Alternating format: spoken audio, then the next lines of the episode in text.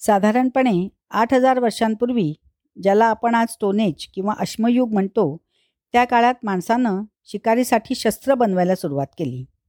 शिकार करायला जाताना लांब लांब गेल्यावर परतीचा रस्ता विसरू नये म्हणून त्याने काही ठिकाणी ओळखीच्या खुणा करायला सुरुवात केली.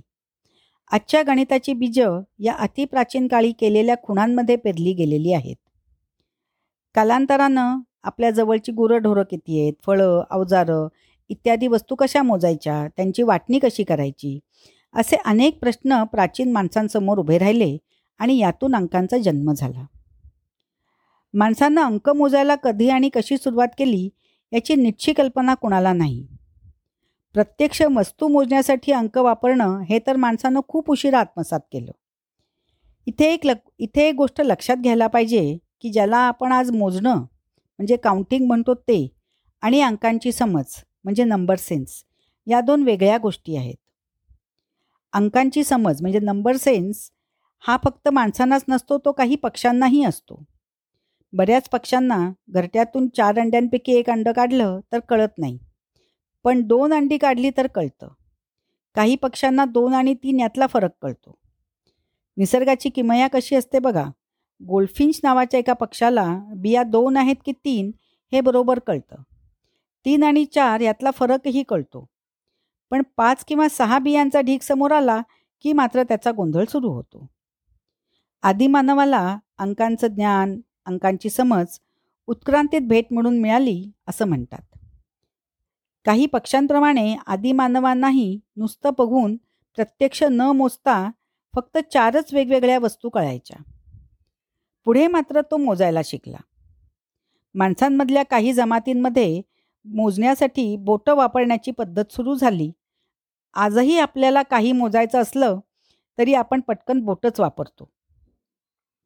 पण या अंकांच्या ज्ञानापासून प्रत्यक्ष मोजण्यापर्यंत किंवा त्यावर अंक लिहिणं संख्या लिहिणं इथपर्यंत पोचायला माणसाला चक्क हजारो वर्ष संघर्ष करावा लागला. माणसाला अंक मोजता यायला लागल्यावर या संख्या मोजताना कोणता पाया घ्यायचा म्हणजे कोणता बेस घ्यायचा हा महत्त्वाचा प्रश्न निर्माण झाला. कारण पाया न घेता आपण जर संख्या लिहायला घेतल्या तर प्रत्येक संख्येसाठी नवीन चिन्ह वापरायला लागेल आणि अक्षरशः अब्जावधी चिन्ह आपल्याला लागतील. यामुळे विशिष्ट अंक मोजून झाल्यावर परत परत तेच तेच अंक नव्याने नवी किंमत देऊन वापरावेत अशी कल्पना पुढे आली आणि यालाच गणन पद्धती म्हणजे नंबर सिस्टीम म्हणतात. अगदी सुरुवातीला एका हाताची बोटं पाच असल्यामुळे पाचवर आधारित गणन पद्धती सुरू झाली. पाचचा पाया असलेल्या संख्यांना क्विनरी संख्या म्हणतात. क्विनरी पद्धतीत पाचपर्यंतचे अंक वेगवेगळ्या चिन्हांनी दाखवले जात आणि पुढच्या अंकांना जोडचिन्ह वापरली जात. हा पाचचा पाया धरण्याचं कारणही अतिशय मजेशीर आहे. प्राचीन माणूस एका हातात शस्त्र घेऊन शिकारीला बाहेर जात असे तेव्हा मोजण्यासाठी एका हाताची पाचच बोटं शिल्लक राहत त्यामुळे पाचचा पाया असणारी क्विनरी पद्धत वापरली जात असावी असा एक अंदाज आहे.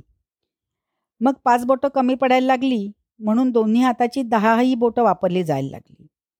यातून दशमान पद्धतीचा वापर झा जन्म झाला.